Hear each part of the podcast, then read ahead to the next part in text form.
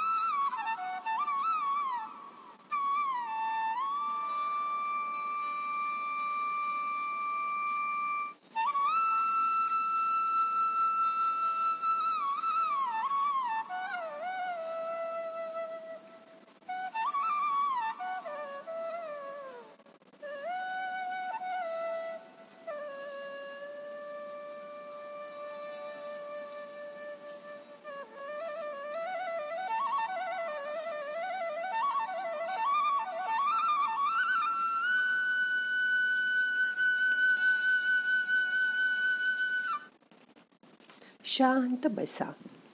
मागील आठवड्यातच आंबेडकर जयंती झाली. रस्त्यात मोठे पोस्टर लावलेले, मिरवणुकांनी रस्ते अडलेले, मोठमोठ्या आवाजात लाऊडस्पीकरवर गाणी. आणि हे आध्या रात्री 12 वाजण्यापासून सुरू झालं होतं. या दिवसात आधीच उकाड्यामुळे झोप लवकर लागत नाही. जसा असा कुठे डोळा लागला तर 12 वाजता फटाक्यांच्या माळेच्या आवाजाने जाग आली. या दिवसात सर्व शालेय आणि कॉलेजमध्ये विद्यार्थ्यांच्या परीक्षा चालू आहेत. त्यांनाही ह्या लाऊडस्पीकरच्या आवाजाने अभ्यासात कसं लक्ष लागणार होतं कोणास ठाऊक. ज्या माणसाने निरंतर अभ्यास करून मोठ्या कष्टाने भारताची घटना लिहिली त्याला मान देण्यासाठी ही पद्धत योग्य आहे का? पण जसं लहानपणी खेळताना आपण चकतो आणि जास्तीची मेजॉरिटी असं म्हणतो, तसंच यावेळी कितीतरी तरुण आंबेडकरांचे चाहते आहेत हे रस्त्यातून चाललेल्या नाच गाण्यावरून कळलं. यात मुलीसुद्धा मागे नव्हत्या. त्याही नाचत होत्या. त्याही आम्ही मागे नाही हेच दाखवून द्यायचा प्रयत्न करत होत्या. तसं तर पांढरा रंग शांतता दाखवतो. बायका निळ्या काठाच्या पांढऱ्या साड्या नेसून आणि पुरुषही निळ्या जीनवर पांढरे शर्ट घालून रस्त्यावरील मिरवणुकीत गर्दी करून पोराबाळांसमवेत दुडगूस घालत होते.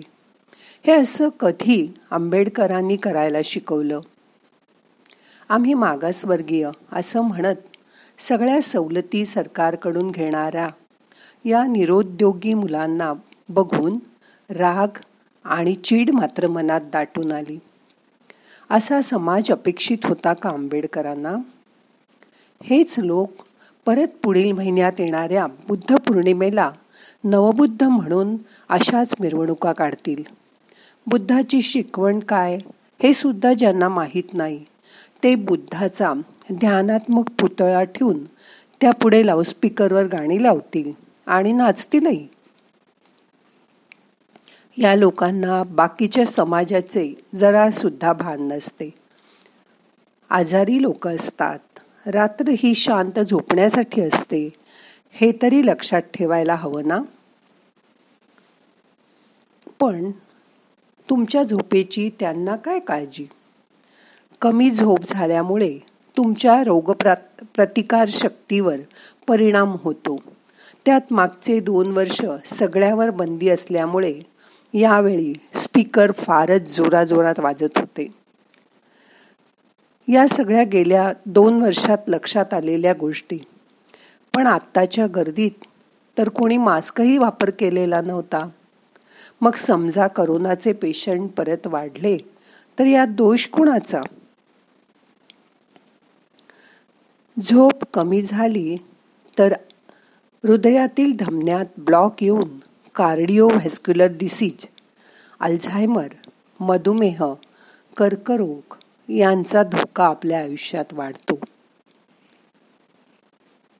प्रत्येक माणसाच्या शरीरात एक नैसर्गिक घड्याळ असतं. हे मेंदू आणि शरीर आणि आपल्या शरीरातील हार्मोन्सवर परिणाम करतं. तुम्ही कधी झोपायचं, कधी जागं राहायचं हे त्यावरून ठरतं. दिवसा तुम्ही जास्त प्रमाणात सूर्यप्रकाशात राहिलात तर तेवढे हे सर्केडियन क्लॉक रिदमिक चालतं.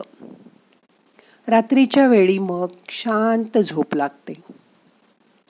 दिवसा भरपूर सूर्यप्रकाश मिळाल्यास निद्रानाश असलेल्या व्यक्तींमध्ये झोपेचा दर्जा सुधारतो. त्यांना रात्री वेळेवर झोप येण्यास याची खूप मदत होते. रात्री अथवा शक्यतो दुपारी 4-5 नंतर चहा कॉफी पिणं बंद करा, म्हणजे तुम्हाला झोपेचा प्रश्न सतावणार नाही. दुपारी दिवसा जास्त वेळ झोपून राहू नका. आपल्याला आपल्या इतिहासात वामकुशी असं सांगितलेलं आहे, म्हणजे डाव्या कुशीवर 10 ते 15 मिनटं जेवण झाल्यावर झोपणं एवढाच त्याचा अर्थ आहे. तेवढी झोप झाल्यावर उठून परत कामाला लागा. तुमची झोपण्याची आणि उठण्याची वेळ नेहमी नक्की ठरवा आणि शक्यतो ती रोज पाळायचा प्रयत्न करा. त्यामुळे आपोआप तुम्हाला त्यावेळेस झोप येईल आणि गजरसुद्धा न लावता आपोआप जाग यायला लागेल. बघा प्रयत्न करून. झोपण्यापूर्वी स्क्रीन टाईम कमी करा. त्यामुळे मेसेज बघत झोपायला उशीर होणार नाही. झोपण्यापूर्वी सगळी इलेक्ट्रॉनिक गॅजेट्स अर्धा तास तरी बंद करा. त्यामुळेच तुम्हाला शांत झोप मिळू शकेल. झोपायला जाण्याआधी जास्त पातळ पेयांचं सेवन करू नका, म्हणजे तुम्हाला रात्री वारंवार शरीरातला द्रव रिकामं करायला उठावं लागणार नाही. तुम्हाला झोपेसंबंधी काही आजार असेल, जसं की निद्रानाश, स्लीप ॲसिया, रेस्टलेस लेग्स सिंड्रोम असेल तर तज्ज्ञांकडून औषधोपचार करून समस्येच्या मुळापर्यंत जाऊन ती समस्या नाहीशी करा. एकूणच झोप ही तुमचं आरोग्य चांगलं राखण्यात महत्त्वाची भूमिका बजावते. म्हणूनच म्हणतात ना, लवकर निजे लवकर उठे, त्याला धनसंपत्ती आरोग्य लाभे. आता मन शांत झालंय, 2 मिनिटं शांत बसा आणि तुमची झोप कशी आहे ते डोळे मिटून बघा. मोठा श्वास घ्या, यथावकाश धरून ठेवा, सावकाश सोडा, श्वासाकडे लक्ष द्या. श्वासाबरोबर मनातल्या मनात 5 वेळा सोहमचा जप करा. श्वास घेताना अलगद मनात सू म्हणा, श्वास सोडताना हम म्हणा.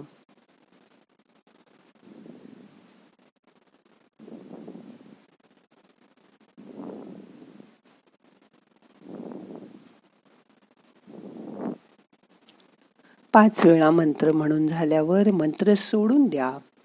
ध्यानात सतत मंत्र म्हणत राहायचं नाही, मन शांत होण्यापुरता मंत्र म्हणायचा. आता मन शांत झालंय, शांत बसा, काहीही करू नका.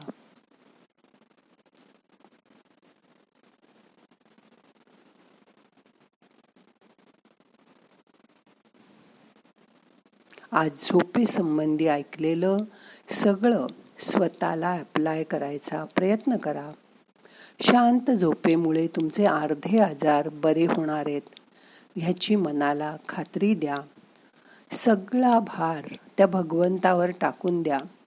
झोपताना चिंतेचं गाठोडं तुमच्या बेडरूमच्या बाहेरच ठेवा आणि पूर्ण त्याच्यावर सगळा भार टाकून मनातले सगळे विचार बाजूला करून शांत झोपायचा प्रयत्न करा.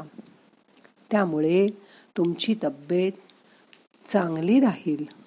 तुम्हाला वारंवार औषध पाणी करावं लागणार नाही, डॉक्टरांची पायरी चढावी लागणार नाही. डॉक्टरांकडे जा, पण त्यांच्याशी बोलण्याशी, त्यांच्याशी गप्पा मारण्यासाठी जा, औषधं घेण्यासाठी नको.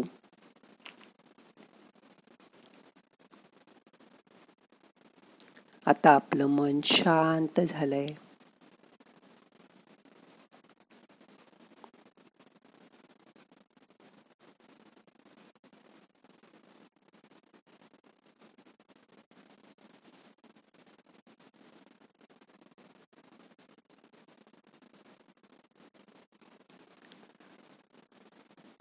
आता आजचं ध्यान आपल्याला संपवायचंय. मनाला जागं करा. प्रार्थना म्हणूया. नाहम करता हरि करता हि केवलम. ओम शांती शांती शांती.